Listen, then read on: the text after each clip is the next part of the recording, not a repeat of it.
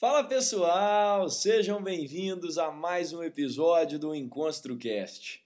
Hoje você vai ter a oportunidade de ouvir uma história que com certeza vai te fazer repensar a forma como você olha para a vida, a forma como você olha para o próximo. Um episódio que vai te tirar um pouco do eu e te levar ao outro. Um episódio que vai te mostrar que o sucesso e a riqueza não são essencialmente coisas materiais. Hoje você vai conhecer a história dos caçadores de bons exemplos. Um casal que, cansado de ouvir notícias ruins, vendeu seu apartamento, seus bens materiais e saiu pelo Brasil e mundo afora em busca de brasileiros que realmente fazem a diferença, em busca de bons exemplos.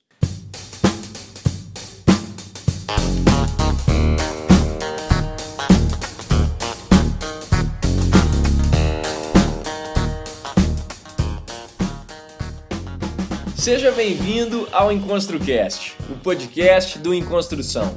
Meu nome é Hernani Júnior e eu estarei aqui com você semanalmente para compartilhar dicas, histórias, insights, aprendizados e a construção de alguém que ainda está no caminho do sucesso. Porque eu ainda não cheguei lá, mas vou chegar e quero você lá no topo, junto comigo. Bora construir?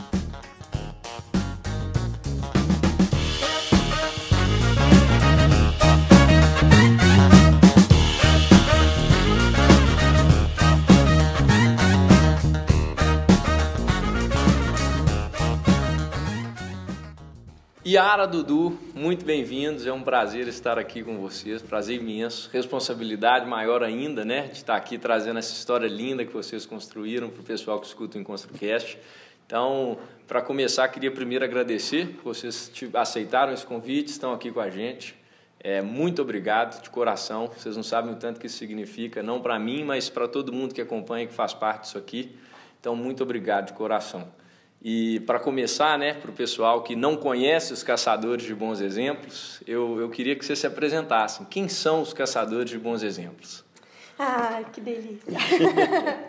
a gratidão é toda nossa, Nani. Você, eu e o Dudu, a gente sempre fala sobre isso. Você é um garoto que, tipo assim, todo mundo queria ter como filho. Você é muito incrível, então muita honra de estar aqui hoje, é do coração mesmo. E antes de falar quem a gente é, eu queria contar uma história que eu não quero falar muito obrigado para você, eu quero falar gratidão. E eu achava essa palavra um saco, quando gratidão, fala muito obrigado, todo mundo fala muito obrigado, porque inventa a roda, né?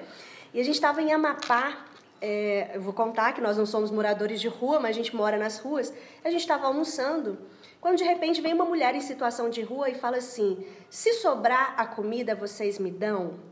Aí o cara, se sobrar, não, vem almoçar com a gente. Aí ela fez isso, gratidão. Porque dizer muito obrigado é muito pouco. Legal, legal. Então, hoje a gente quer falar isso para você. Gratidão pelas escolhas que você fez na sua vida e gratidão pelo convite. É uma honra a gente estar aqui hoje. É, a honra é toda minha. E que esse programa, né, seja inspiração para muitas pessoas. Eu acho que Acho que esse é o papel desse mundo, né? Com certeza. Acho que quando a gente descobre o nosso propósito, né? Eu acho que isso faz sentido na vida, né? Com certeza. Então a gente que é muito grato mesmo por, pela oportunidade. A gente fala que nada adiantaria o que a gente fez nesses oito anos se a gente não tiver a oportunidade de contar isso para alguém. Então, por isso a gente é grato por estar aqui e poder compartilhar algumas histórias. Maravilha. Mas vamos falar quem nós somos, né? Então, nós somos apenas um casal que cansou de ouvir notícia ruim. Aí nós vendemos tudo que a gente tinha, doamos as nossas coisas e a proposta da nossa vida é ter apenas aquilo que a gente consiga carregar.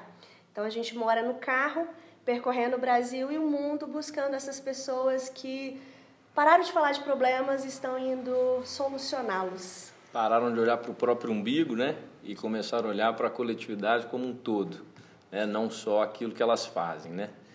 E me conta como é que foi esse start, como é que vocês começaram? Foi porque é, é, é muito incrível pensar que vocês largaram tudo, venderam tudo para ir atrás desse sonho. Como é que foi esse início, esse primeiro dia aí? De onde que veio isso? Acho que é uma coisa que é, as pessoas que estão escutando vão ter muita curiosidade. Do nada, de onde que veio? É, na realidade, foi uma construção. Né? Mas tem que contar desde a infância até né, o dia que nós saímos, que foi 1 de janeiro de 2011. Né? É, a história é longa, vou tentar resumir assim, mas quando eu era criança, eu chorava muito, ia para a cama da minha mãe, ela perguntava, o que, que você está chorando? Eu quero minha paz. Não, vai me dar minha paz e deixa eu dormir, né, minha de seis anos. Eu comecei a trabalhar muito cedo, né, e... Porque eu gostava de comprar, gostava de comer chocolate, eu era chocolate. E aí eu comecei a trabalhar muito cedo para comprar meu próprio chocolate. E as pessoas começam a perguntar: o que você quer ser quando crescer? E aí as minhas amigas, ah, que é médico, dentista, advogado, eu queria ter uma creche. E aí com 18 anos, aí eu já tinha conseguido tudo que eu queria materialmente, assim, aí eu queria dar a volta ao mundo. E até era uma brincadeira na família, né? A Yara quer ir morar na Bahia com um monte de filhos, é, né? O Ronaldo é, falava muito sobre é. isso, seu irmão. E aí, quando eu conheci o Dudu, eu tinha 24 anos, aí eu virei para ele, cara, eu tenho dois problemas, termina comigo, eu quero dar a volta ao mundo e ter 50 filhos. aí ele, cara, eu tô dentro. O Dudu já tem dois filhos, a ideia era é, ter três filhos biológicos e adotar 45. Bom, enfim, essa era a. A gente acreditava que essa era a nossa grande missão. 2004 e 2008, indo para a roça do meu pai, veio um start, né?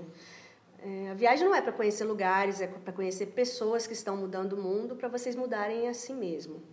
Quando vocês morrerem, vocês vão deixar uma herança material para os filhos ou um legado para a humanidade? Qual que é o sentido da vida de vocês? A gente, uau, né? Não paramos para pensar mais nisso. Isso em 2008. Em 2010, a gente viu uma frase de Gandhi que dizia: Seja você a mudança que quer ver no mundo.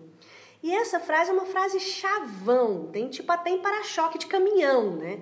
Por que, que as pessoas não fazem, né? E nós interpretamos assim, cara, bora tirar o bumbum da cadeira e botar a mão na massa, né? Bora resolver os problemas do mundo. E aí estava começando o Estado Islâmico, corrupção, auge de corrupção, e muitas notícias ruins. A gente, cara, cansou, chega de notícia ruim, vamos embora.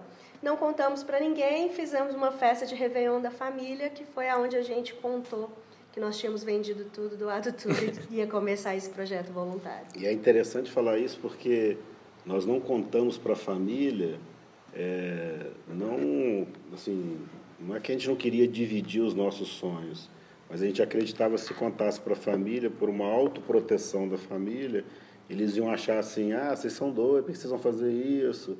Sim. E acabar nos desmotivando. Uhum. Então, nós decidimos não contar, então, desde 2008, né, ficamos naquela, e não contamos, resolvemos contar nessa virada né, do casamento. Nós casamos no civil de 2010 para 2011, que foi um Réveillon, uma festa de três dias. Lembra. Então, ali que, a família, ali que a família ficou sabendo, e aí ninguém acreditou, né? Ah, são dois, tá bêbado, né? Não tem nada, né?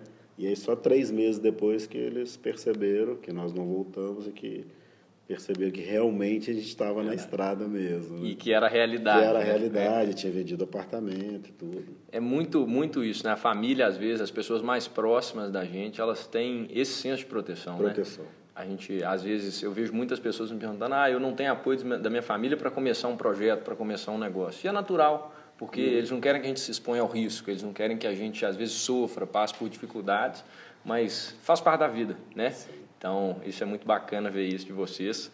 E vocês largaram tudo, né? Não tinha, não tinha, vocês tinham conforto, tinham um emprego fixo, é, né? Estabilidade financeira, não precisavam de, de assim, né? De, de, mais, mais bens materiais e foi quando vocês deram esse start.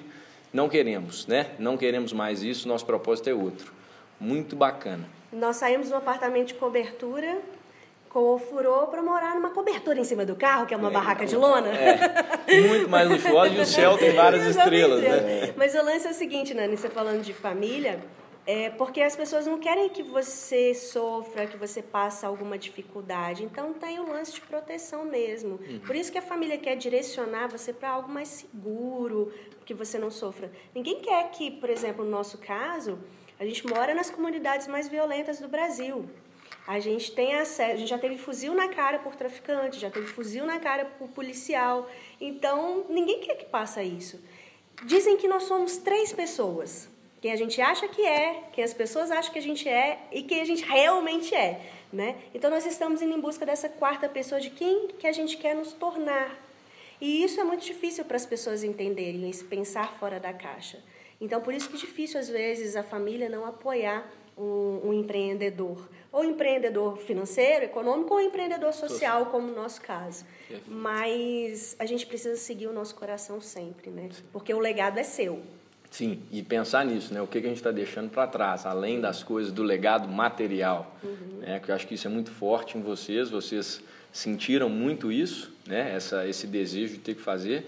E aí é uma coisa que eu, eu tenho curiosidade, porque até passei por algumas já, mas ainda vou passar por várias, vocês já têm muita bagagem nisso. Como é que vocês lidaram com as críticas, principalmente das pessoas próximas, né? As próximas no início, as pessoas não próximas também. Vocês devem ter enfrentado não só esses desafios, né, de, de, de arma, armas, né, violência que você acabou de falar, pessoas com armas, fuzis na, na, no rosto de vocês, mas e as críticas e as pessoas que vieram com outras armas, talvez das palavras, as armas, né, para tentar abalar emocionalmente. Como que vocês lidaram com isso?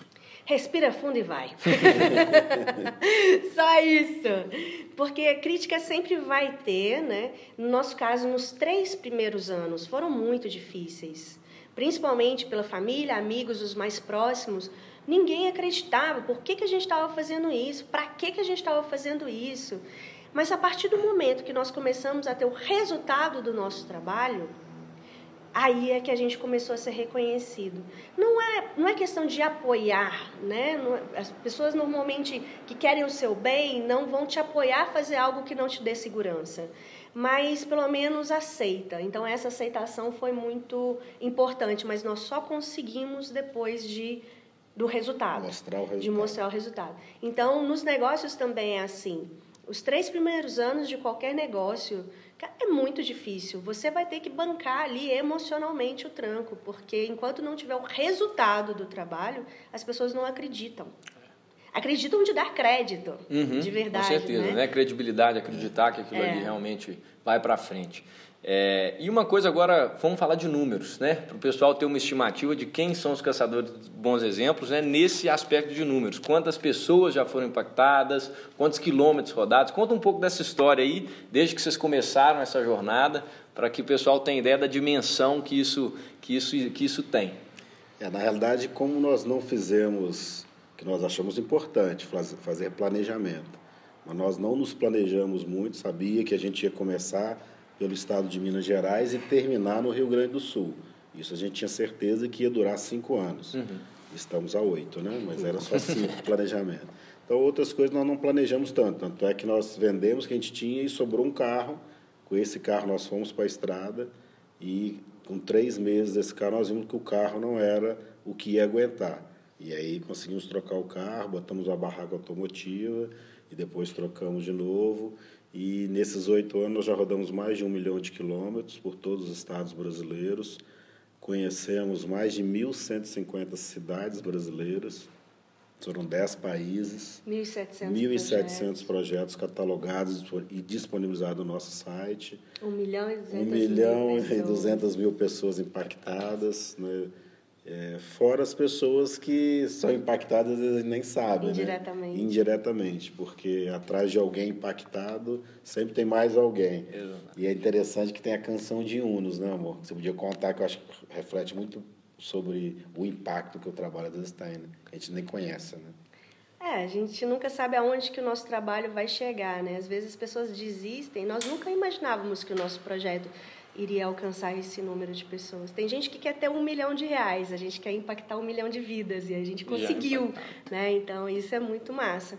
E a canção de Unos ela fala o seguinte: era um cara que foi para o mosteiro e o monge botou ele para varrer uh, o, o quintal. E ele lá, que sentido que tem isso? Como era muito monótono, ele começou a cantar uma canção, inventou uma canção e começou a cantar. E aí ele encheu o saco de ficar lá limpando aquele quintal, foi não, não quero ficar aqui mais, vou procurar outro lugar. E ele andou pelo meio do deserto, encontrou uma comunidade e ele estava muito doente, porque ele andou muito tempo no deserto. E aí ele estava deitado quando de repente ele começa a escutar lá no fundo uma canção. E ele foi percebendo que era a canção que ele tinha feito. Aí ele perguntou: Ué, mas como que vocês conhecem essa canção? Estava tão longe do mosteiro. Tão longe. Aí não, porque a gente sempre ouvia essa canção chegando e nos momentos de dor a gente começou a cantar e começou a alegrar a comunidade. Aí ele, meu Deus, então faz sentido eu estar varrendo e fazendo essa, essa canção aonde eu, onde eu puder estar. Então acho que é mais ou menos isso. A gente nunca vai saber o lugar e as onde pessoas que a gente vai impactar, mas o importante é a gente fazer. Então os números, resumidamente, é isso. 1 milhão e 200 mil pessoas impactadas, 1.700 projetos, né? E, e para um casal isso é, às vezes, é, é um número um pouco grande, né? Que nós não temos equipe, né? Muito grande. A equipe né? é eu, ela, ela e eu. É. Então, uhum. a gente tem muitos amigos na estrada, muitos voluntários, mas fazer mesmo somos nós apenas. Né? Incrível, incrível. E, e pensar que lá da frase de Gandhi, né? seja a mudança que você quer ser no mundo, vocês foram, né? Quantos mundos vocês já mudaram, né? Quantas pessoas vocês já impactaram e o bem vai se replicando, né? O bem que vocês fizeram hoje, alguém faz amanhã para outra pessoa e essa corrente, acho que é uma das coisas mais mágicas aí do trabalho de vocês. Com certeza as vidas são impactadas, né? Imagino que isso deva ser, deva ser muito gratificante pensar que onde vocês passaram, em cada lugar vocês deixaram um pouquinho da essência dos caçadores inspirando pessoas a fazerem o mesmo, né?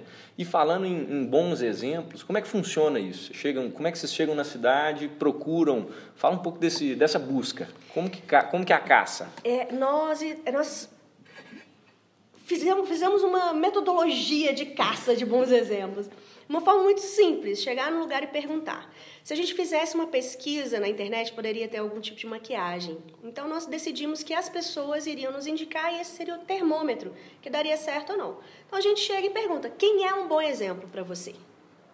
Legal, legal. E aí quem, a pessoa responde. Quem aí está ouvindo agora me responde em pensamento. quem é um bom exemplo? E a gente começou a ficar assim, às vezes impressionado com as respostas. Algumas pessoas viraram e falavam assim: "Quê? Bom exemplo? Como assim?" Que Engraçado, que é, é que, que é isso? Engraçado como os valores estão invertidos. Se a gente perguntar quem é o corrupto, assaltante ou traficante, todo mundo sabe. Quem é um bom exemplo? Oi, como assim? Outras vezes, ah, aqui vocês não vão encontrar isso não. A gente tem mania de valorizar o que é de longe, mas a gente não valoriza o próximo que está próximo, né? O vizinho do quintal é sempre é, mais bonito. É. E uma outra que é, ah, quem é um bom exemplo? Ah, Jesus, Madre Teresa, Gandhi, Mandela, Luther King. Poxa, mas a gente precisa de trazer isso mais para baixo. Esses caras estão no nível muito alto. Eu nunca vou fazer algo tão grandioso assim, né? E o Dudu também não vai fazer algo grandioso assim. Por isso a gente não tem que fazer nada. Só grandes feitos é que valem? Não é, né? A gente precisa de mostrar que todo mundo pode mudar o mundo. Então a gente começou a identificar essas pessoas. Não, alguém que está construindo um mundo melhor. Mas, tipo, quando a gente fala mundo também, ah, quero mudar o mundo. Mude a si mesmo primeiro. Mude sua casa, rua, bairro, cidade, estado, país. Quem sabe juntos a gente consegue o planeta Terra. Então, quando a gente começou a explicar o que, que era esse bom exemplo, que são pessoas comuns, que têm seu trabalho, família, qualidade, defeito, mas que mesmo assim quer mudar a comunidade onde vivem, aí começaram a, a sair os bons exemplos, né? Eu posso citar alguns aqui. É, isso, isso até é o que eu ia te perguntar. É difícil fazer essa pergunta, mas quais são os bons exemplos assim que mais às vezes marcaram e que tem a ver talvez com, com essas pessoas que estão né, escutando a gente, pensando que são jovens aqui, né, pessoas a, a, faixa etária de 18, 24, tem gente de 30, tem gente de todas as idades escutando em ConstruCast, mas assim, é, bons exemplos que vocês acham que impactaram de uma forma legal, que podem mostrar para essas pessoas que, que a vida é um pouco mais do que a gente imagina, né, do que olhar só para o nosso umbigo. Então, eu vou, eu vou citar algum, alguns vários exemplos aqui para eu acho que para chegar no coração de todas as pessoas, né? Por exemplo, é um professor que quis se tornar um educador. Diz ele que é diferente. Professor ensina, educador aprende. Diz ele que é uma troca. E, e educadores somos todos nós, né? Esse cara criou a escola debaixo do pé de manga, é, pedagogia do brinquedo, pedagogia do sabão, 1.700 tecnologias sociais, o Centro Popular de Cultura e Desenvolvimento no lugar mais pobre de Minas, que é o Vale de Jequitinhonha. E ele nos ensina que para educar uma criança é preciso de toda uma aldeia. Todos nós somos corresponsáveis pela educação do outro. E será que a gente está compartilhando aquilo que a gente sabe? Para você entender o que é uma tecnologia social, para ficar mais é, palpável, ele chegou em Araçuaí, aonde a grande maioria das crianças que estavam na escola não sabiam ler nem escrever. Ele não tinha dinheiro e não tinha pessoas. Como que resolve esse problema de educação?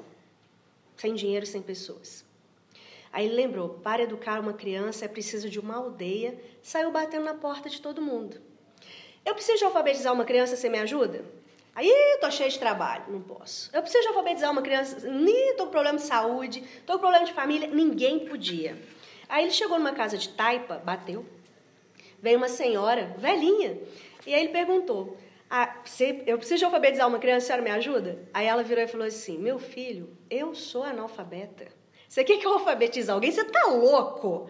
Aí ele já estava no desespero, virou para ela e fez a seguinte pergunta: Alguma coisa você sabe fazer de bom? Não é possível, todo mundo sabe.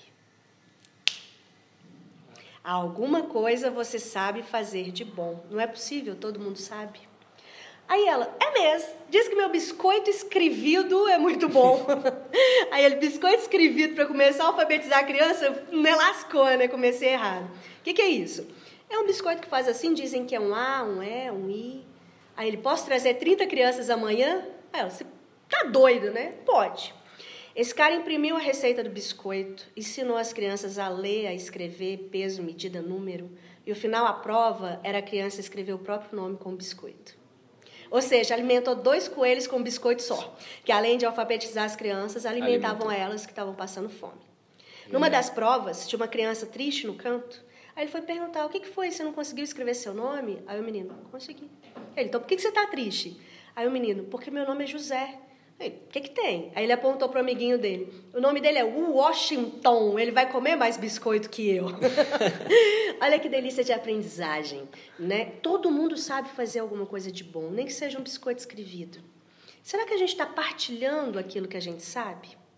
Ou a gente está esperando o momento ideal?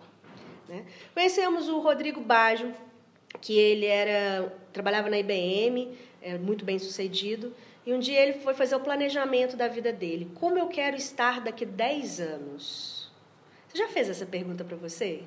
Já, já. Como eu, já... eu quero estar daqui, daqui 10 anos? Aí ele pensou, mais rico ou mais feliz? Aí ele foi dormir. E ele teve um sonho onde ele via crianças pobres tendo acesso à informática e à internet. Aí ele acordou e dizer que é o momento raro dele. Né? Ele acordou e. Ah, eu quero ser mais rico, sim, mas não para o meu próprio bolso, para impactar a vida de jovens. Ele criou o Comitê de Democratização da Informática, hoje o Recode. Esse cara já impactou mais de 1 milhão e 600 mil jovens. Incrível. Né? Incrível. Outro, outro bom exemplo aqui. O Daniel também, o Daniel Matos era um publicitário no Rio Grande do Sul, com a, trabalhava numa agência de publicidade super famosa e tinha várias contas super famosas de tênis, né? Que não vou fazer propaganda do. Uhum. E um dia ele se deparou fazendo uma campanha publicitária de um tênis que ele não gostava, não usaria, mas estava vendendo em função da campanha que ele estava fazendo. E aí ele se perguntou: que legado eu vou deixar para os meus filhos? Né? O que, que eu estou produzindo para o mundo? E aquele momento fez ele mudar. Ele começou a fazer campanhas publicitárias do bem com marcas também. E aí ele criou o Skate no Asilo, Copa do, Bota do Bota Mundo. do Mundo, Corrida Maluca. Corrida Maluca. Todos os projetos né, de publicidade, mas que tenham um propósito. Que legal. Então, quer dizer, e, é muito próximo o que a gente está fazendo com as nossas escolhas. Uhum. As perguntas certas, né? As assim, perguntas. tudo partiu, né, né? Os dois casos, os três casos partindo de perguntas, né? Três perguntas que foram capazes de mudar a visão da pessoa, mudar a forma como ela enxergava né, a realidade e aí sim partir para uma outra ação, partir para um outro caminho. Isso é muito legal. Às vezes a pergunta certa faz toda a diferença. É, às vezes o furar a bolha faz muita diferença. É, tá, o, que, é, o que seria furar a bolha? O que, seria furar a bolha? Sabe, esse lance do Daniel é muito engraçado porque ele, ele se sentiu muito mal esse dia lá, e era de madrugada e tal. Ele ligou para os amigos: galera, cara, tô mal, vamos fazer caridade amanhã? Vamos num, num lar de idoso, vamos conversar com os velhinhos. Aí os caras, ah, Daniel, não.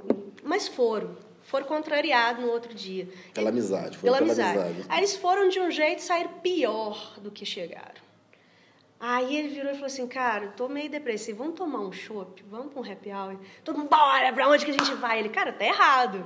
Para fazer solidariedade, a gente vai todo mundo triste, para tomar um chopp, a gente vai, uhul.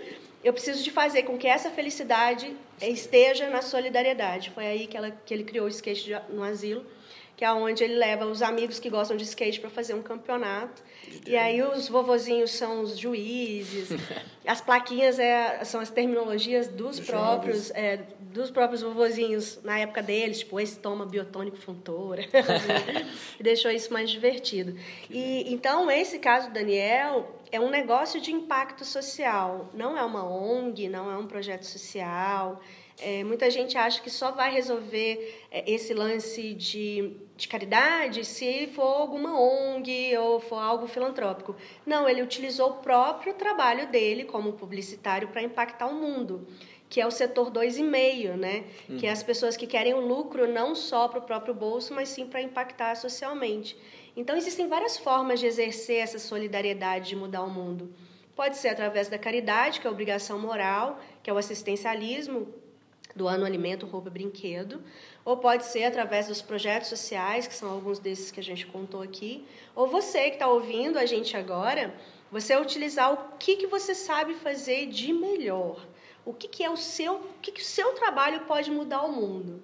E aí sim a gente consegue que realmente. Toca o seu coração. Que toca é. o seu coração. Porque você fazendo, você sendo voluntário, você vai ser uma vez por mês, uma vez por semana.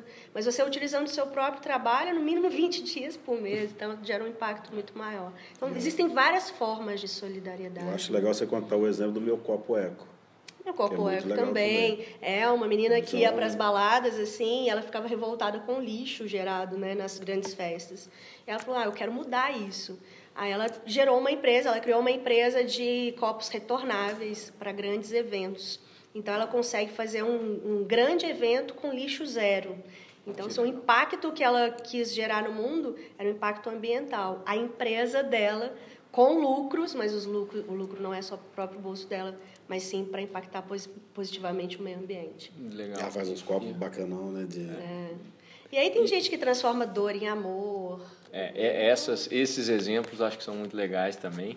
É, olha que acho que interessante a gente fazer só um paralelo aqui para o pessoal, para o pessoal refletir, né? Às vezes é olhar para si mesmo, né? Se conhecer, tem muito com o que vocês falaram, muito a ver com o que vocês falaram, se conhecer e ver qual que é essa expressão de bem que você pode passar para o próximo, passar para o mundo. Às vezes a gente pode fazer né, de forma muito simples, não precisa, não precisa necessariamente pensar em, ah, eu vou fazer isso aqui, é, não está distante, o bem está próximo, né? são pequenas atitudes que a gente pode começar a fazer. E mais, é, quer empreender hoje, tem forma de você empreender socialmente. Sim. Tem muitas startups voltadas para isso hoje, há um incentivo muito grande para startups nesse sentido também. Então é muito bacana ver que é primeiro olhar para si, fazer a pergunta certa, para que depois a gente possa sair e falar o que, que eu posso deixar de legado. E onde eu queria entrar um pouquinho agora, aprofundar um pouco mais essa conversa, né, para a gente entrar nisso para vocês, assim, esse, esse legado, o que é isso? Qual é o sentido dessa, dessa busca, assim? Muitas pessoas hoje, a gente vive uma geração que, infelizmente, a gente estava comentando aqui antes, né, uma geração que está um pouco perdida. Né, principalmente os jovens hoje em dia, vocês devem estar acompanhando isso de perto, né, vocês estão com o projeto das franquias sociais, vocês estão acompanhando isso de perto né? São jovens que estão sem sentido, são jovens que estão sem norte. Não só jovens, o jovem que eu falo aqui, às vezes muitas pessoas, depois dos 30 também, a pessoa ainda continua, né? Viveu uma vida, trabalhou, já tem um, um emprego, olha para trás fala, poxa, eu não estou fazendo nada que faça sentido, está sem vontade de acordar, sair da cama. É, eu vejo muitas pessoas assim aqui no Construção, que vêm até mim, que conversam e falam que a vida não tem sentido. Então, queria aprofundar um pouquinho nisso talvez entender de vocês o que, que vocês viram disso tudo, assim, o que, que vocês enxergaram que, que pode dar um sentido para essas pessoas que estão escutando a gente aqui agora, que pode fazer a diferença para elas. É, eu acho que primeiro é o que você falou, né? Descobrir qual é o sentido da vida de cada um, que é uma coisa muito difícil. Mas é você parar um tempo da sua vida e fazer essa reflexão.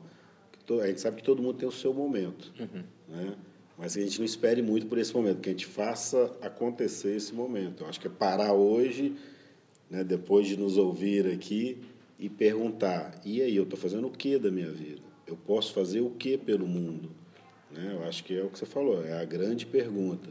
Não vai ser fácil, nada na vida é fácil, mas é muito prazeroso quando você faz algo que tem sentido para você. Né? O sentido da vida hoje para a gente, né, amor? É a gente tentar fazer sentido em outras vidas. Não é só você passar e deixar uma marca, né? Uhum. Mas que essa marca seja positiva. Né? Porque marca todos nós vamos deixar em alguém, negativo ou positivo. Né? A gente acredita que deixando marcas positivas a gente cria um mundo melhor para outras pessoas. Talvez o um mundo que nós não vamos ver, uhum. mas a gente tem que começar a construir, porque senão ele nunca vai acontecer. Exato. Né? E às vezes a gente tem que quebrar e demolir todos os nossos conceitos para reconstruir. Exato. E esse é o mais difícil, Como porque é? a gente está num mundo que tem muitos conceitos, muitos paradigmas para ser quebrado. É. Só que antes a gente tem que fazer essa pergunta para nós mesmos. Né?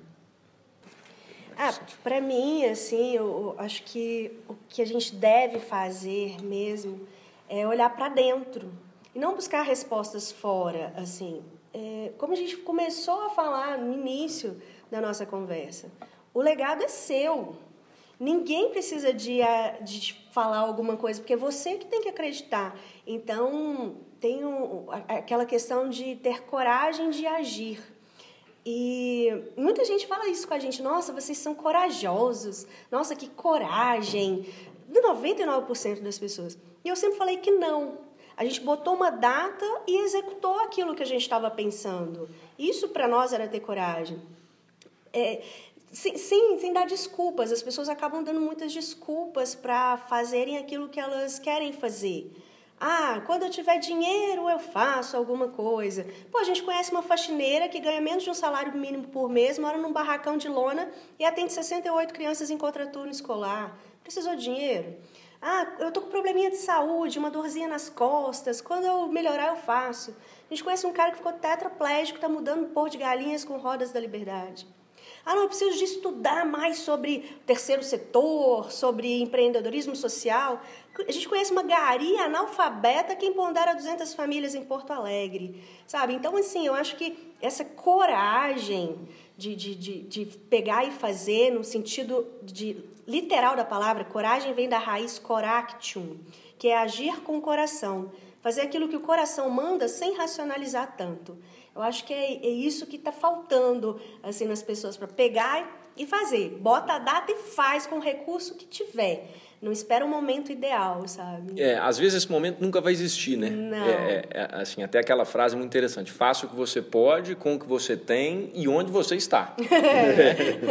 não tem desculpa. Se você parte dessa frase, não tem desculpa. É porque você pode fazer exatamente nesse momento de agora. Sim, e tem muita gente que às vezes nos manda mensagem perguntando sobre isso. Ah, eu queria fazer alguma coisa, mas é muito oneroso eu tenho que montar uma ONG, não sei como. sei como começar. Aí a primeira pergunta que a gente faz: você trabalha com o quê?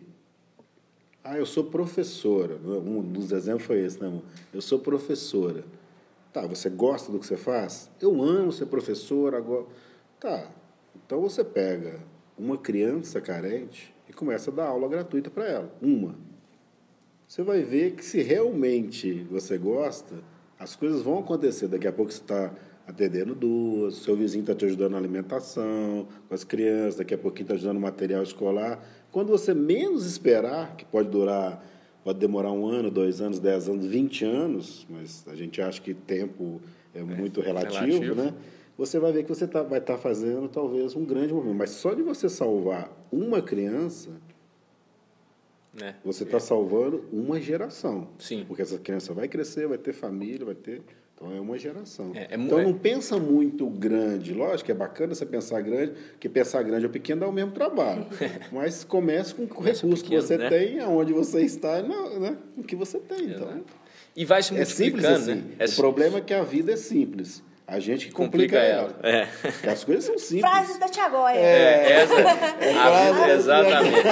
Isso a vida é bela, nós que peteca ela. Nós que peteca ela. É isso aí. Mas você ia falar alguma coisa, que eu te cortei. Que legal. E um pouco aqui para o pessoal entender, né? Como que funciona esse, esse dia a dia? Porque muita gente às vezes vai falar, ah, mas que ótimo, vocês vivem de férias, vivem viajando, vocês não têm rotina, né? Conta um pouco Tem sobre dinheiro, isso. Né? É, vocês não trabalham? Uma palestra agora lá em Ribeirão Preto, né? Isso me E mata. aí foi uma das perguntas. Geralmente nas palestras a gente abre para pergunta. E aí a pergunta, ah, pô, vocês devem ter um bocado de dinheiro, porque é oito anos na estrada.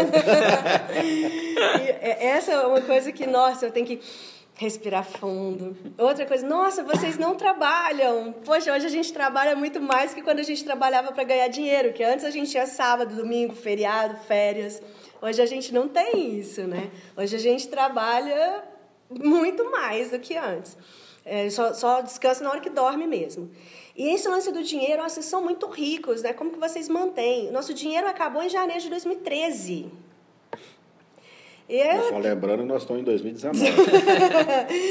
e aí o que nos sobrou foi o carro. Aí a gente virou e falou assim: vamos financiar o carro e a gente vive nele mais um ano e depois continua de mochila. Em janeiro de 2014. Ja, é, e depois em 2014. Porque a gente mora no carro, a gente precisa de estrutura. Não contamos para ninguém, para ninguém falar que era loucura, né? E aí, em setembro de 2013, foi a primeira reportagem no Fantástico, que a gente estava na Amazônia. É uma reportagem muito emocionante. E o Marcelo Canelas pergunta: e aí, o dinheiro vai dar? Eu não podia contar em rede nacional para minha mãe que o dinheiro tinha acabado. Senão ele ia mandar interditar. Aí o Dudu virou e falou assim: não, a gente vai vender o carro. Barbacena, né? Que tá é. é. a gente vai vender o carro e continuar de mochila. De um minuto para outro, depois dessa reportagem, nós recebemos 16 mil e-mails com pessoas querendo nos ajudar financeiramente. Incrível. A gente com financiamento do carro na mão, um monte de gente querendo doar, tipo, resolver o nosso problema, certo? Não. Ia resolver o nosso problema, não ia mudar o mundo de ninguém. As pessoas iam continuar passando do lado dos projetos e não iam nem ligar, achando que mudou o mundo porque ajudou os caçadores. Aí a gente decidiu, não, quer nos ajudar? Ajude o próximo que está próximo e não o próximo que está longe. Aí foi uma loucura nas redes sociais. Vocês estão doidos? Vão viver de quê? De luz? A gente está bem gordinho para viver de luz, viu, gente? a gente engordou 15 quilos. Aí nós justificamos com uma vivência que a gente teve em São Paulo, que foi assim. É uma educadora que vai trabalhar pelo mesmo caminho todo dia e sempre tem crianças no semáforo pedindo moeda. E todo dia ela dava moedinha. E um dia uma criança colocou as duas mãozinhas postas e fez assim: O que você tem para me dar? Ela pegou as moedinhas, colocou na mão dessa criança e tirou. Falou assim: Essa criança não me pede dinheiro. Ela perguntou o que eu tenho para dar. Eu sou educadora, eu tenho educação. Resumindo, ela criou a Monte Azul e atende 4 mil famílias hoje. Nós justificamos com essa história. O que você tem para nos dar? Vocês não vão lembrar, a maioria dos ouvintes são mais novos, mas tinha um humorista brasileiro que era o Pedro de Lara. Pedro, Pedro de Lara falava o seguinte. Depois joga no Google. É, ele não falava nada que pressa, mas ele falou uma, uma, uma frase que é sensacional. Tem gente que é tão pobre, tão pobre, que só tem dinheiro para dar. E a gente justificou. A gente quer mais, a gente não quer aquilo que você tem no bolso, a gente quer aquilo que você é. Se você for dono de um hotel, a gente vai nos, a gente vai aceitar que você nos acolha. Se você for dono de uma loja de camisetas, uma fábrica de roupa, faça camisetas, distribua gratuitamente. Se você for dono de uma gráfica, faça o livro, distribua gratuitamente. Ou se você for uma empresa que possa pagar a gráfica, distribua gratuitamente. Se você for dono de um posto de combustível, abasteça o nosso carro. justificamos assim. A gente não quer aquilo que você tem no bolso, a gente quer o seu trabalho. Vem com a gente, participa do projeto com a gente, para a gente fazer uma rede do bem. Ah, tá, Yara, me dá um exemplo prático, já que você acabou de falar de combustível. Acabou o combustível, o que, é que vocês fazem? Nós estávamos, essa história eu gosto muito dela, porque a gente pode levar para o combustível material e o combustível emocional também. Nós estávamos em Cuiabá, indo para a Alta Floresta, 800 quilômetros de distância, e a luz do combustível acendeu. O único dinheiro que a gente tinha era um pacote de pão pardo cheio de moedas dentro. E a gente, e agora? Não conhecemos ninguém. Como que a gente vai rodar sem diesel? Aí nós paramos para comer, paramos no, estacionamento, paramos para comer o carro. De repente, no carro, de repente vem uma moto velhinha caindo aos pedaços. Para na frente do carro. Desce um senhorzinho magrinho, com uma cara de sofrido, vem na minha janela, bota a mão no meu ombro, a outra mão assim, e fala assim: meus filhos, eu conheço a história de vocês. Quando eu vi, eu virei para minha velha e falei assim: tá vendo? Nós somos pobres. A gente mora num barraco. Nós não tivemos opção. Esses dois largaram tudo para morar numa barraca para tirar a gente do barraco. Um dia eu vou encontrar com eles. Ainda bem, meus filhos, que foi hoje. Eu acabei de receber. Tá aqui, 100 reais. Aquele senhor não estava dando pouquinho que ele tinha. Estava dando tudo o que ele tinha, ele tinha acabado de receber. O Dudu começou a chorar, eu chorando, ele chorando, eu olhei para a mãozinha dele, não!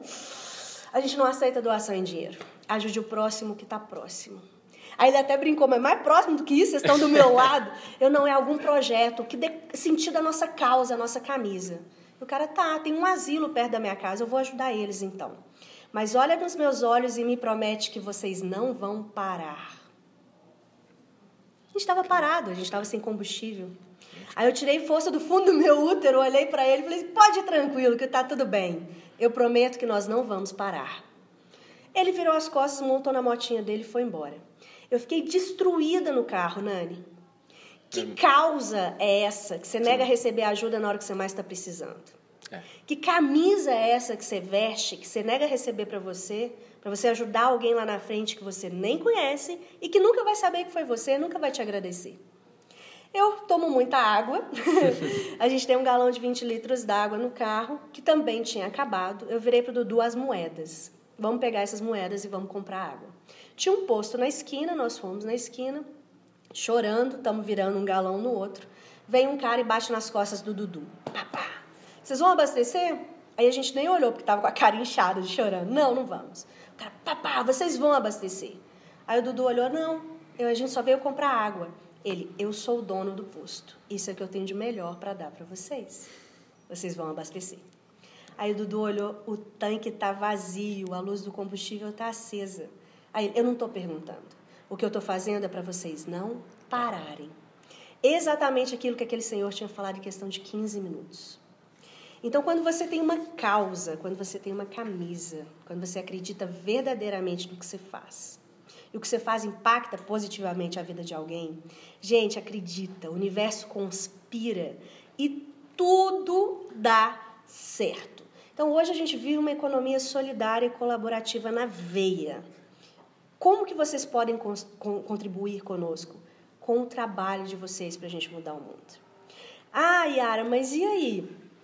E, e e agora, vocês vivem assim só de com esse combustível de ajuda? Aí aconteceu depois de dois, isso foi 2013, em 2015, a gente estava aqui em Belo Horizonte conversando na hora do almoço, conversando com uma pessoa que queria nos conhecer o nosso projeto, e ele virou e falou assim: "Cara, eu quero ajudar vocês. Me, fala como". Eu falei assim: "O que que você tem de melhor?" Minha rede de relacionamento. Eu, pronto, joga na sua rede de relacionamento que você precisa de ajuda e vai ajudando alguns projetos. Ele fez isso, começou a impactar a vida de várias pessoas. Ele, ah, eu preciso que vocês contem essa história no meu, na minha empresa. Aí fomos lá, contamos a, a nossa história. Aí ele virou e falou assim: como que eu posso pagar vocês? Não, a gente não cobra as palestras, é gratuito. Não, pelo menos abastecer o carro de vocês. Eu tenho um posto aqui dentro da minha empresa, posso abastecer? Eu, ah, Presente a gente aceita, abastecer a gente aceita. Aí sim. Aí tá lá abastecendo e, ué, se vocês aceitam, vocês aceitam presente. Aceitaram abastecer o carro? Aí ele pegou a carteira dele, pegou um cartão, a cartão combustível e falou assim: esse é um cartão que você pode abastecer em qualquer lugar do Brasil. Combustível, vocês, vocês não vão parar mais por falta de combustível. Isso é o que eu posso fazer por vocês, isso é o que eu tenho de melhor. Então, o Marco Antônio, da Patrus, daqui de Belo Horizonte, hoje, eles que nos ajudam com combustível, então a gente não para, literalmente. Então, por que, eu gosto de contar essa história do combustível? Que o combustível da nossa jornada, tanto o material quanto o emocional, são as pessoas que a gente vai encontrando pelo caminho. Que acreditam, literalmente dando crédito para a gente, que é possível a gente construir um mundo melhor juntos. Então, quando você faz uma economia solidária, colaborativa, na veia, vão agregando pessoas e não deixam o projeto parar. Então é, é assim. O capitalismo consciente. É o capitalismo consciente, que... né? As pessoas utilizarem como capitalismo consciente, não acumulativo. Então a gente acredita Quem não conhece mundo... capitalismo consciente, Thomas. É, vai lá, joga, é capitalismo joga, consciente. joga no Google aí o capitalismo consciente que é muito legal. Então hoje a gente essa economia solidária é agregando pessoas e chamando, vem com a gente, vamos construir um mundo melhor com a gente. Isso é uma história. É, a, gente a gente não tem patrocinador, a gente não tem nenhuma logomarca nas nossas redes, nas nossas camisetas, no nosso carro. Mas nós temos uma rede de apoio hoje. São pessoas que, se a gente pegar o telefone aqui e ligar agora, se a gente estiver precisando, a gente consegue. Que... E aí essas pessoas, às vezes, nos ligam. Vocês não estão precisando de nada? não estamos precisando. Porque a rede é muito grande e a todo lugar que a gente vai tem alguém para nos ajudar. Então, desde a manutenção do carro, né, você contou um exemplo do combustível, mas desde 2013, uma pessoa pelas redes sociais. A gente não conheceu ele nem pessoalmente. conhecemos ele pessoalmente, conhecemos ele no ano passado. Quer dizer, desde 2013, pelas redes sociais, ele conta nossas histórias, a nossa história nas concessionárias no Brasil inteiro e a gente faz revisão gratuita em todas as concessionárias. Nós não somos patrocinados pela marca que está no nosso carro, mas esse cara conta a nossa história e Vocês conseguem. a gente consegue fazer as revisões gratuitas. Nosso carro está em Fortaleza, né? E está lá guardado lá dentro de uma concessionária sem nenhum custo, fazendo revisão, uma revisão que se a gente fosse pagar hoje ficaria em 18 mil reais e eles estão absorvendo esse custo todo lá. Então pneu, tudo a gente consegue dessa forma. Sensacional, sensacional. Então, se acreditar no propósito, dar crédito, né, amor? realmente acreditar, as coisas acontecem. Talvez não no nosso tempo, Mas no tempo que, é no tem que tempo acontecer. que tem que acontecer. É o tempo que você estiver preparado. Porque talvez se as coisas vierem em um outro tempo, você não está preparado e talvez o, o projeto não vai andar. Isso é que eu chamo de riqueza, né? Acho que quem está ouvindo deve estar pensando a mesma coisa. Eu estou mais escutando aqui, porque é incrível escutar, é emocionante escutar isso de perto. E essa é a maior riqueza, essa abundância que vocês têm, né? E quando vocês descobrem que as pessoas, né, são as coisas mais importantes que a gente tem na nossa vida. Sim. Né? São os maiores recursos. Qual que é a riqueza que re- verdadeiramente vale a pena, né? Será que é só os bens materiais ou o bem que você está fazendo para o mundo? Exato. Né? Então, eh, nós temos uma vivência que conta muito bem sobre isso, né? amor? Quais são os tesouros, né? E foi uma vivência que nós tivemos na Amazônia, que eu acho que é muito bacana você contar. né? E, e aqui só uma coisa para vocês entenderem, já rodaram tantos lugares, não só no Brasil, né? Eu gosto muito da ideia de patriotismo que vocês têm, de que o Brasil tem muito a ser explorado, mas África, né, vários outros lugares que vocês já foram, já conheceram muita história, muita bagagem. Então, quando você escuta umas pessoas igual eles falando que a vida é maior do que essa riqueza material, eu acho que a gente tem que, que dar um crédito até maior, porque são pessoas que vivem na pele isso, não são pessoas que estão falando isso sem bagagem, sem viver de fato essa ideia de que realmente as coisas maiores da vida não estão nas que a gente pode comprar, nas que o dinheiro compra. Né? Então, desculpa ter interrompido, mas eu precisava falar isso, porque a gente precisa abrir o ouvido para isso, né? a gente precisa entender. Teve uma vez que a gente estava no. Foi entrevistado pro Globo News no Em Pauta. Pô, Em Pauta é economia na veia e política na veia, né? Aí eles viraram e falaram assim: e aí, como que tá a crise? Como que vocês estão superando a crise? Aí eu, qual crise? crise financeira que está abalando o Brasil. Falei assim, a crise financeira, econômica, material, todo recurso material, ele tem um limite. A gente não tem um limite abundante, não é abundante, é um limite. Recurso material é limitado. O recurso que a gente trabalha, que é a solidariedade, o amor, esse recurso é ilimitado. Então não existe essa crise. E aí eles pararam e falaram assim: Meu Deus, como que a gente está falando em pauta aqui agora sobre crise econômica depois de falar sobre isso, né? Do recurso imaterial que ele é ilimitado, que é o amor e a solidariedade. Falei assim, pois é, quando você trabalha com propósito de verdade, quando o seu trabalho é para impactar a vida e não só para gerar um recurso financeiro limitado, você acaba gerando um mundo de abundância. Né? E isso acaba fazendo que você tenha os recursos necessários e que você consiga impactar as pessoas do jeito que você pode. Né? É, nós tivemos uma vivência em Rio Grande, no Rio Grande do Sul, que eu acho que é bacana de você contar. Ele já falou três vivências para me contar. Gente, vão ser quantos episódios? 25 episódios com Depois Caçadores de Bons Exemplos. corta. Não, mas vai, isso eu tenho certeza que, que todo mundo está adorando escutar. Isso, quanto mais, melhor. Vamos ser abundante Uma aqui nos vez- casos uma também. Vez nós temos uma palestra na faculdade, foi lá em Florianópolis, eu acho, né? e era uma hora de palestra. E eram os alunos lá, fecharam a universidade. E aí, uma hora e tal, aí eh, começou às sete horas, oito horas, era para terminar, né? Aí nós abrimos para pergunta. Aí ela falou, ah, vamos ficar. Aí a mulher falou assim, ó, gente, ó, quem quiser ir embora, que tem problema de ônibus, a faculdade era um pouco distante. Aí tá, ficaram. Aí deu nove horas, nove e meia. Ninguém vai embora. Ninguém vai embora.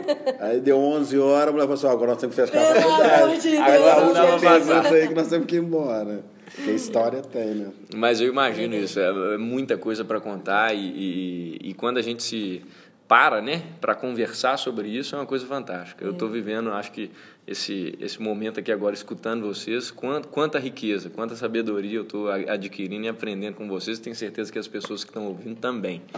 E, e é por isso que às vezes as pessoas na estrada nos chamam para ficar na casa delas.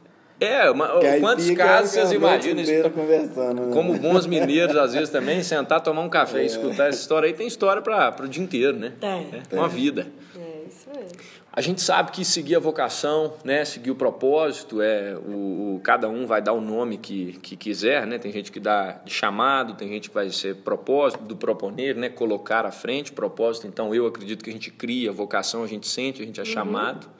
É, mas mesmo seguindo o nosso coração, mesmo estando felizes com, que, com aquilo que a gente faz, né, que eu posso dizer que hoje eu me sinto assim, vocês com certeza se sentem assim, a gente tem os momentos de deserto, né, os de dificuldade. Então, como que vocês lidam com isso? Naqueles dias que nada parece dar certo, naqueles momentos que vocês acham que, poxa vida, o que que a vida quer me mostrar? O que que isso está, por que que isso está acontecendo comigo? Como que vocês lidam com isso? Porque as emoções devem ser afloradas. Imagina, gente, vocês, eu não sei se vocês estão entendendo a dimensão disso, mas eles ficam dentro de um carro, boa parte da vida deles, o dia inteiro andando, rodando dentro de um carro. Então, você imagina um casal, né, dentro de um carro tudo deve ser muito mais intenso. Você não está ali que você pode espairecer, sair. Não, você está na estrada, você está dentro de um carro. Então, conta um pouquinho disso para a gente. É, eu não posso sair para jogar bola com meus amigos. Né? eu no salão, salão com meus amigos. É, é, muitas pessoas perguntam as dificuldades, né? Tem a dificuldade. Pensar fora da caixa é muito difícil é, evitar o efeito manada, porque quando todo mundo está pensando de um jeito, você vai seguindo, é o grupo que está indo, vai embora. Agora, você pensar fora da caixa é muito difícil. É, viver 24 horas por dia um casal dentro do carro intensifica isso demais, esse relacionamento. Né? É, também é muito difícil. A dificuldade financeira, a gente não tem nenhuma instituição por trás, a gente não tem uma segurança por trás, também é difícil. Lidar emocionalmente com as, com as as coisas ruins que acontecem no mundo, a gente não vê na televisão, a gente sente na pele. A menina que está sendo estuprada pelo pai, o, menino que tentou suicídio, é, é, é, tudo isso que a gente vê diariamente. Então, nos manter emocionalmente é a maior dificuldade. Só que nós temos uma fé incondicional. Não estou falando de religião. Tá? É, nós visitamos projetos de todas as religiões e não divulgamos qualquer nossa, porque para nós todas têm como princípio básico fazer o bem. Só que todas também têm o ser humano lá dentro, que tem o bem e o mal dentro deles. Então todas as religiões são para fazer o bem, mas tem o ser humano que muitos fazem o mal também. Então a gente fala que é uma fé incondicional na vertical, no Criador, criatura, no, Criador, em Deus, em Alá, em Buda, cada um chama, no universo, cada um chama de um jeito mas também uma fé incondicional e horizontalmente no próximo, que é a ação. O que você está fazendo com seus irmãos? Que é, todos nós estamos aqui no planeta Terra, somos uma família só. Então, essa fé incondicional no Criador e na criatura é que nos mantém na estrada, assim. E, e esse lance de desistir, assim, muitas vezes a gente pensa em desistir, porque é muito difícil. Mas sempre acontece alguma coisa, que alguém começou um projeto baseado no nosso, no nosso caso e nas histórias que a gente contou, ou alguém está ajudando alguém, então isso nos motiva a continuar. E eu tenho umas DR com Deus muito grande, eu tenho umas discussão assim muito grande com eles. E olha o que, que aconteceu, é, até é, complementando a pergunta da economia solidária e colaborativa e encaixando nesse ponto. Nós fomos fazer, a gente começou a fazer live no Facebook, no Instagram, e era toda quarta-feira. E na segunda live, e era onde a gente estivesse, nós estávamos no Camping do Recreio, e Rio no Rio de Janeiro. E aí fiz, fiz o nosso jantar e tal, para a gente comer depois. Liguei os celulares para a gente começar a live. Vem um temporal. Lembra aquele filme que tinha uma vaca voando assim no. no... Sim, sim. Furacão. Aquele furacão. Saiu a panela voando atrás de mim, a barraca. Gente, a gente vive. Carro, é, carro, a gente né? vivia, no caso, nesse dia, numa barraca de lona em cima do carro. Imagina uma barraca fazendo assim, vup, vup, vup, vup, de um lado pro outro, ao vivo. Todo mundo assim, sai daí! Pelo amor de Deus! Aí, gente, isso é o que acontece diariamente com a gente. A gente não fala as coisas ruins que acontecem, porque o nosso foco é falar das bem. coisas boas. Mas é isso que, que acontece. Eu vou desligar e depois a gente volta. Nani, eu comecei, depois que eu desliguei, eu comecei a chorar e a brigar com Deus. Eu, cara, tu tá de sacanagem, velho. Eu não falo as coisas ruins que a gente passa, você mostra ao vivo, no segundo. O que, que você quer de mim?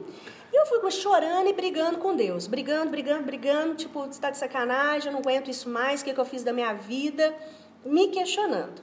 Aí eu recebo uma mensagem no celular. Tá tudo bem? Aí eu respondi, tá. Aí o celular tocou, eu atendi.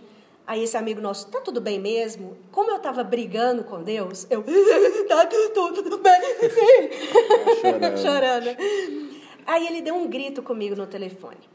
Yara, chega. Vocês querem provar o quê para quem?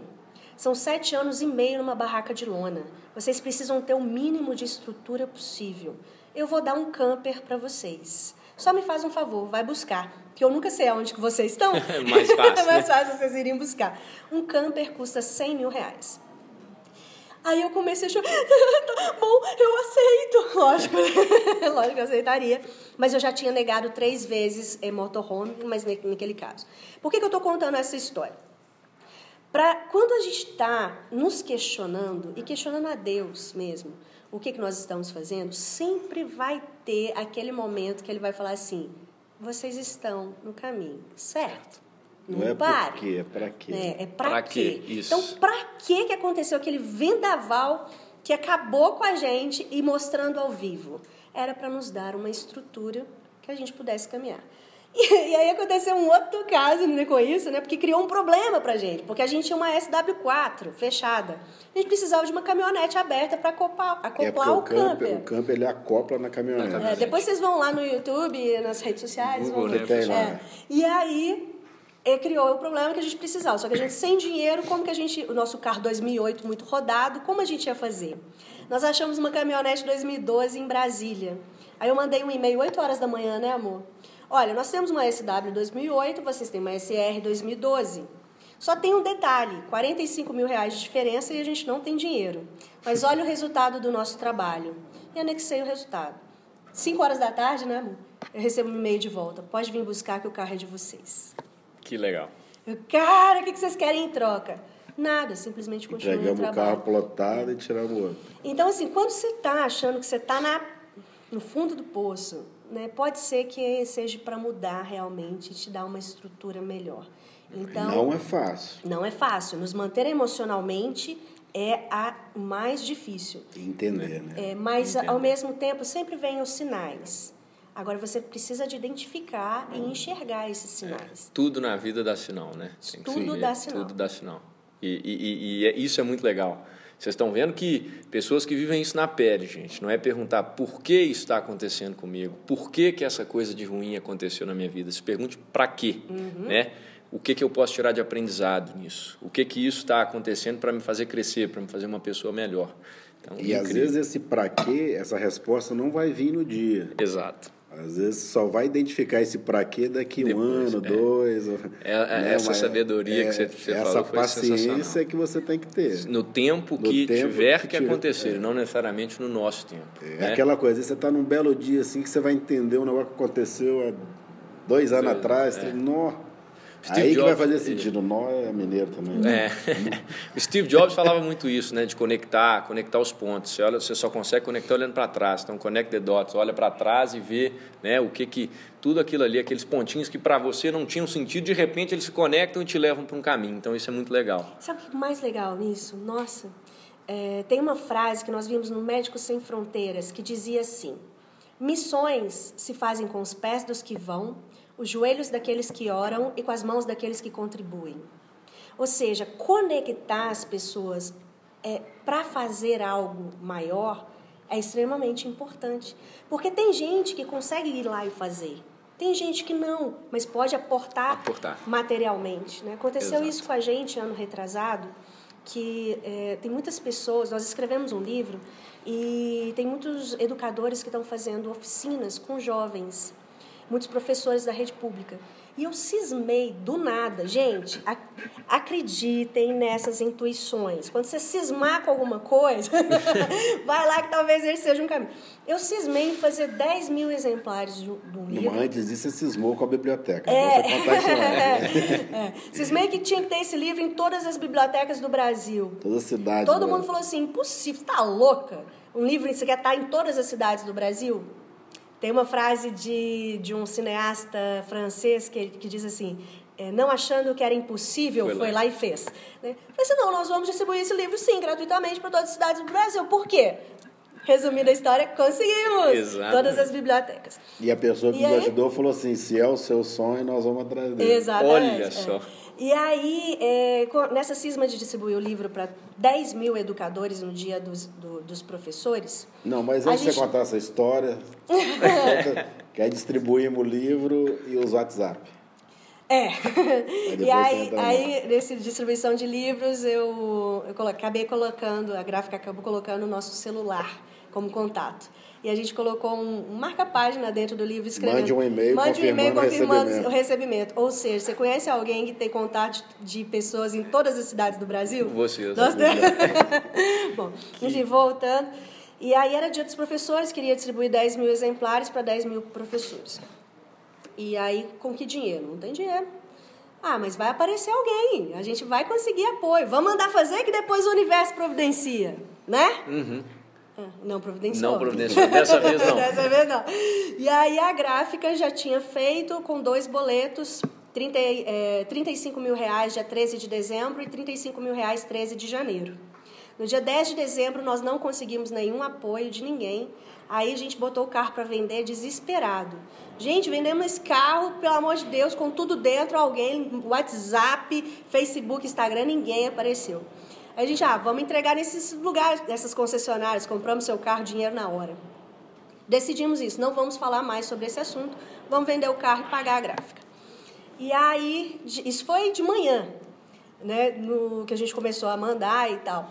Um dia depois, no outro dia de manhã, recebo uma mensagem no celular: Yara, já vendeu o carro? Eu não, não quero falar sobre isso, eu vou entregar o carro pelo preço que for. Mas o carro é a continuação do trabalho. Se vocês venderem, vai ficar parecendo que parou. Eu, ah, vão os anéis, ficam os dedos. Vai o carro, mas fica o legado. A gente já decidiu, nós vamos entregar o carro, eu não quero falar mais sobre isso. Aí a Tereza virou e falou assim: O que, que é que você precisa? Eu, Tereza, daqui um dia eu tenho que pagar 35 mil reais. É só isso, então eu vou entregar o carro. Ela manda o boleto que eu pago para vocês. Eu, ah, Tereza, eu te amo, cara. Pelo menos a gente vai ter mais um mês para a gente poder vender o carro num preço justo para poder pagar a outra, a outra boleta. Aí ela, sério que tem a outra boleta? É, 35 mil? Sim, quando que vence? 13 de janeiro. Manda para mim que eu pago para vocês também. Eu, o quê? O que, você quer em troca, Tereza? Nada, simplesmente não parem. Eu nunca vou fazer o que vocês fazem. Eu nunca vou conseguir montar um projeto. Me deixa, me dê a oportunidade de ajudar, de ajudar vocês e exercer a minha solidariedade. Feliz Natal e feliz Ano Novo. Então, é, quando você realmente quer fazer algo, quer impactar a vida das pessoas, cara, você tem que conectar quem pode ajudar com quem precisa de ajuda. É. Né? Então, isso acontece muito com a gente. Então, essa história do Steve Jobs que você falou aí agora é exatamente isso, conectar. Sensacional. E, e, e conforte é isso, né? Pessoas, esses anjos que vocês encontram no caminho, é, e a gente, mais uma vez, identifica: sem pessoas, sem a ajuda do próximo, a gente não consegue nada. Né? Nada. Nada, nada. A, gente a precisa empresa é feita de pessoas. De pessoas. Né? Tudo, tudo, né? Tudo é tudo feito de pessoas. É pessoas. Exatamente. Agora, uma pergunta: a gente está chegando ao final aqui, né? É, queria bater esse papo por muito tempo, mas a gente tem o limite do podcast. É, conte um pouquinho, assim, talvez para cada um individualmente. Qual foi a maior lição que a Yara tirou? Qual é a maior lição que o Dudu aprendeu disso tudo, assim, de, dessa caminhada, de tudo que vocês passaram? Eu sei que é difícil escolher uma, né? Mas se vocês quiserem expressar em palavras qual a maior lição que cada um tirou disso tudo. E tira ainda, né? Que vocês ainda fazem, ainda estão acontecendo, estão, estão realizando tudo isso, estão construindo. Mas qual é a maior lição? É, é aquele negócio das pessoas é, sempre esperarem o momento certo de fazer. Não existe momento certo, né? Nós estávamos em Manaus e a gente não tinha dinheiro para descer de balsa De Manaus para Porto Velho não tem estrada e só passa de balsas. E era muito caro. E a gente tem que ter alguma outra alternativa. E aí procuramos um grupo de, de jipeiros e os caras, olha, tem a BR-319, que está fechada há muito tempo, mas lá só passa aventureiro. Daqui 15 dias a gente faz uma expedição. Eu, cara, esperar. Quem tem uma causa, esperar 15 dias para fazer alguma coisa, tem gente que está morrendo e eu quero salvar agora. Eu, nós vamos. Aí eles. Tem ar, vocês têm arma de fogo? A gente, não. Spray de pimenta? Não. Telefone via satélite? Não. Prancha, guincho. E foi falando aquele tanto de coisa e a gente não tinha nada. E a gente se sentiu incompetente naquele momento. Por estar fazendo algo sem as ferramentas. Aí eles, cara, o que vocês vão fazer lá? Eu, ah, quando você tem uma causa, quando é uma camisa, você não espera o momento certo. É agora e a gente vai. Eles, tá bom. Então, nós vamos dar para vocês cinco dias para vocês fazerem essa travessia. Se vocês não chegarem em cinco dias e nos ligarem, a gente vai lá resgatar vocês, porque vocês morreram no meio do caminho. Então, aquela palavra resgatar ficou muito na nossa cabeça, cara. Lá é rota de fuga de presidiários também, de Manaus, e tinha tido uma fuga muito grande. Então, aquela travessia, ela era tanto de animais irracionais quanto de animais racionais. Ela era muito perigosa. E nós decidimos ir. E aí era era um lugar muito bonito, né? Floresta amazônica, os rios, os tucuxis, aqueles botos cinza pulando e o nascer do sol. A barraca amarela era o nosso despertador natural, o sol nascia tinha que descer. Eu fui para a beira do rio fotografar enquanto o Dudu desarmava as coisas para a gente seguir a viagem, que era o pior trecho. E com o coração apertado e, tipo, questionando: o que, que a gente está fazendo aqui? O que, que a gente fez com a nossa vida? O Dudu muito emocionado e eu muito emocionado fui fotografar. De repente, eu sinto algo do meu lado. Quando eu olho, era um garoto de uns 14 anos, de bermudinha, sem camisa, com uma toalha no ombro, tipo assim, voa tia, que eu quero tomar banho, né? Na beira do rio. E ele puxou conversa, eu que eu não ia sair dali, puxou conversa. Apontou para o Dudu, vocês moram ali? Aquela pergunta, vocês moram ali, me fez resgatar onde eu morava, a vida de luxo que a gente tinha, todo o acesso que a gente tinha, né? Aí eu falei, moramos. Aí ele fez a pergunta cruel: o que que vocês fazem? Putz, a nossa família não entendia, nossos amigos não entendiam, ninguém que a gente contava entendia. No fundo, nem nós entendíamos o que estava fazendo. Aí eu pensei, esse garoto no meio da floresta não vai entender também. Eu vou resumir para encurtar a conversa. E resumi. Nós somos um casal que cansou de ouvir notícia ruim, vendemos tudo que a gente tinha e embarcamos numa viagem em busca de pessoas que mudam o mundo. Aí a gente distribui essas informações gratuitamente para outras pessoas se inspirarem e também mudarem o mundo ao seu redor. Ponto, Nani. Ele não ia entender mesmo, né? Uhum. Santa ignorância minha. Esse menino olhou dentro dos meus olhos e disse assim: Bom, se informação é o bem mais precioso que o ser humano tem, e se vocês distribuem essa informação do bem gratuitamente, então vocês distribuem tesouros. Aí, uau, comecei a chorar, abracei ele, fiquei chorando com ele. Ele botou a mão no meu ombro, a outra mão me tirou, continuou olhando firme nos meus olhos e completou: Eu não conheço ninguém tão rico como vocês. Eu tinha acabado de falar para ele que a gente tinha vendido tudo, doado tudo, e nosso projeto era um projeto voluntário. Nós não entendíamos o que a gente fazia. E esse garoto, a gente nunca imaginou que alguém pudesse resumir o nosso trabalho falando assim, como distribuindo tesouros. Então, essa vivência, a gente traz ela diariamente com a gente. Quais são as riquezas que verdadeiramente valem a pena na vida? Só os bens materiais ou utilizar deles para fazer o bem? Né? Então, hoje, para a gente, naquele, aquele momento na Amazônia, ele é muito importante que ele nos deu o sentido do nosso trabalho, ele deu o sentido da nossa vida, ele conseguiu materializar tudo aquilo que estava no nosso coração e na nossa mente. Incrível. E, a partir daquele momento, esse é o nosso grande tesouro é o que a gente carrega na, na, na, bagagem mesmo. Né? Que é a verdadeira riqueza, né? São os tesouros que a gente. É o que a gente acha. Né? É. Não, Pode ser o que as pessoas não, não achem, né? É. O que você é. carrega na sua bagagem? Só coisas ou o bem que você fez, né? É. Essa é a grande reflexão. Então foi um momento que marcou muita gente. Muito Dependendo da bagagem, ela pode ser muito pesada. Né? É, exatamente. E às vezes desnecessária. Desnecessária, desnecessária. Bem pensado. Para terminar aqui essas perguntas mais profundas e depois a gente vai para umas rapidinhas, que são, são é, pergunta-resposta, pergunta-resposta, eu queria perguntar, porque é uma coisa que é relacionada ao em construção, né? eu falo que o conceito de sucesso ele é pessoal, ele é individual, ele é relativo. Então, o grande erro das pessoas, às vezes, é querer comprar a definição de sucesso que o mundo vende, que as pessoas vendem para elas. Então, para esclarecer isso, qual seria a definição de sucesso dos caçadores? A gente vive a nossa vida pensando na nossa morte mesmo, né? Então, o sucesso, pra, não como algo fúnebre, tá, gente? Eu, quando eu falo isso, todo mundo, oh meu Deus, não, calma, relaxa, respira. É, o nosso sucesso para nós é a gente deitar a cabeça no travesseiro e pensar que aquele dia a gente fez tudo o que nós podíamos para mudar o mundo. Porque tem muita gente que fala assim, ai, cada um fazendo um pouquinho a gente consegue mudar o mundo. Você já ouviu isso? Já, já. Com certeza. A gente chegou num ponto que fazer um pouquinho é muito pouco. A gente tem que fazer o nosso melhor para mudar o mundo.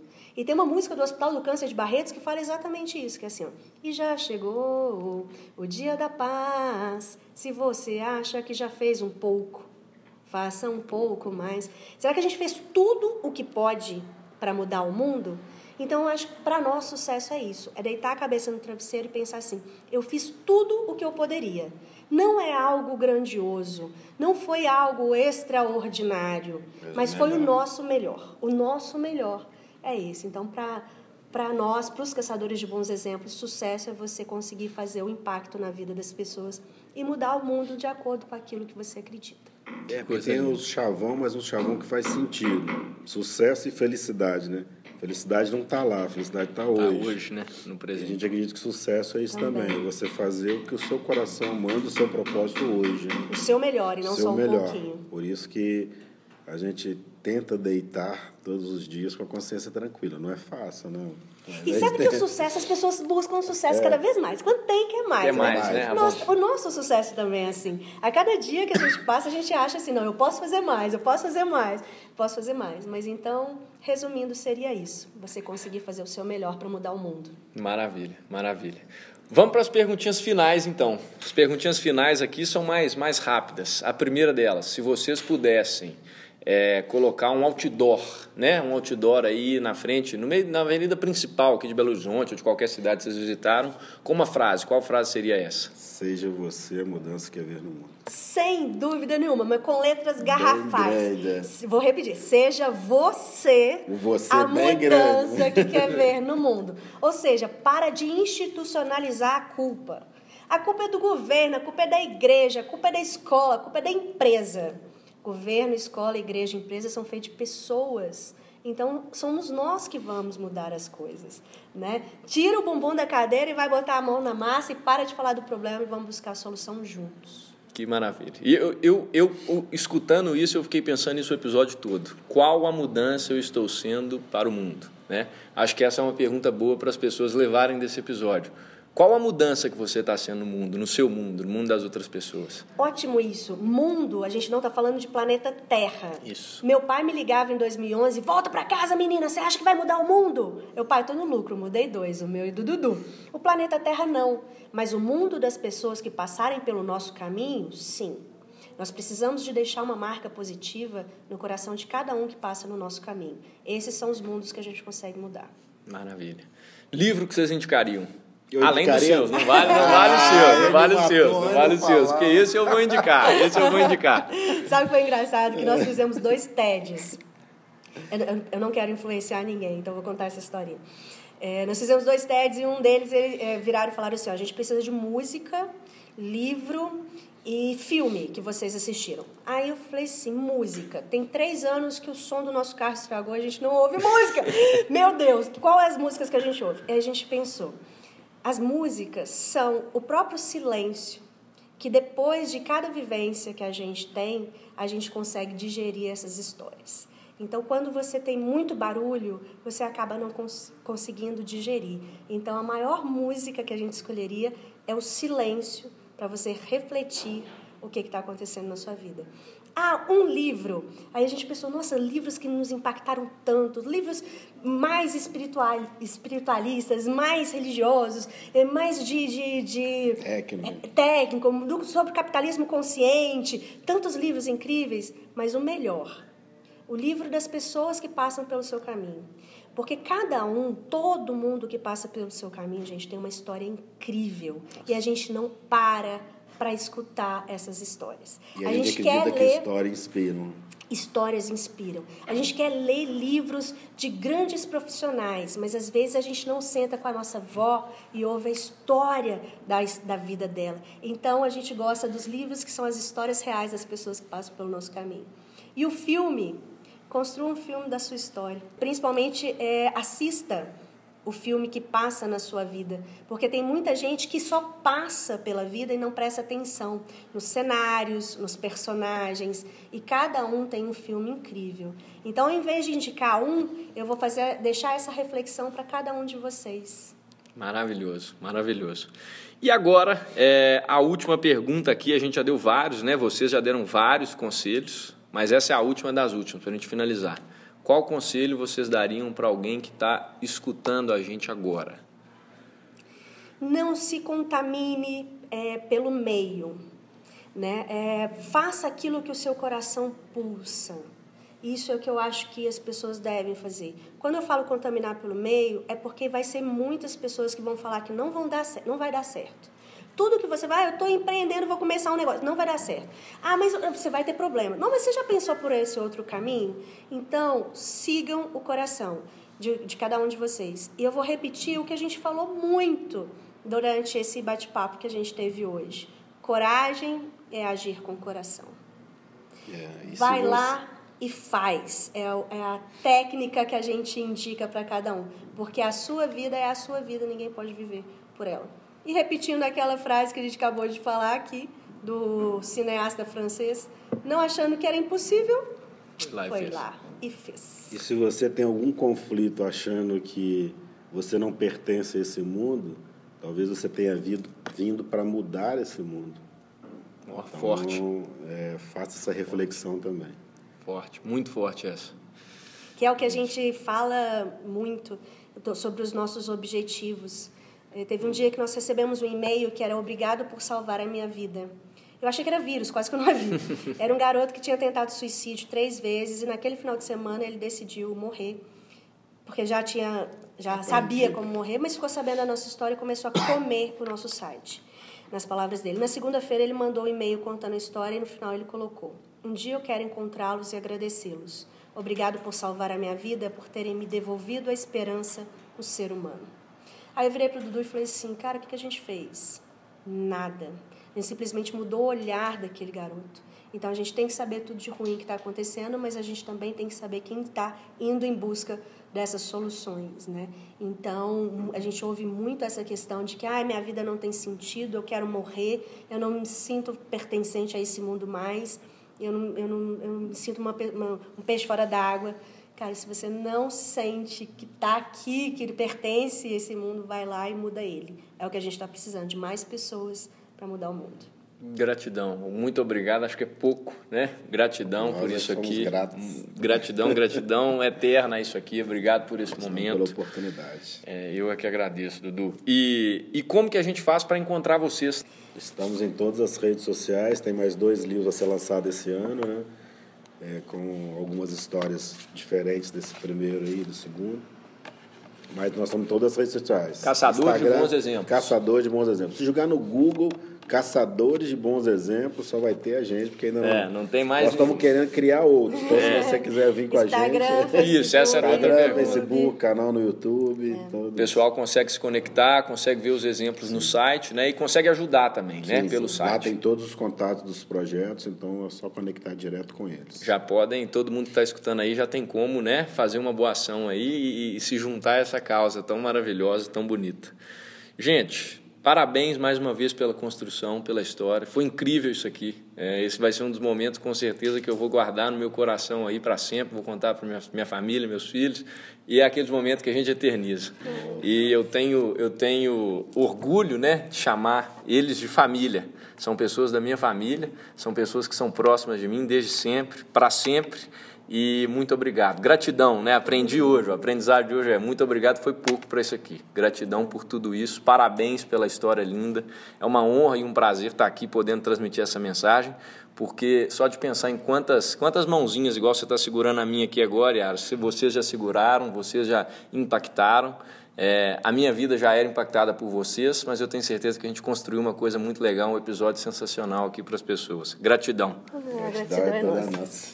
Ficamos felizes. Foi aí lindo, com- foi lindo, foi lindo.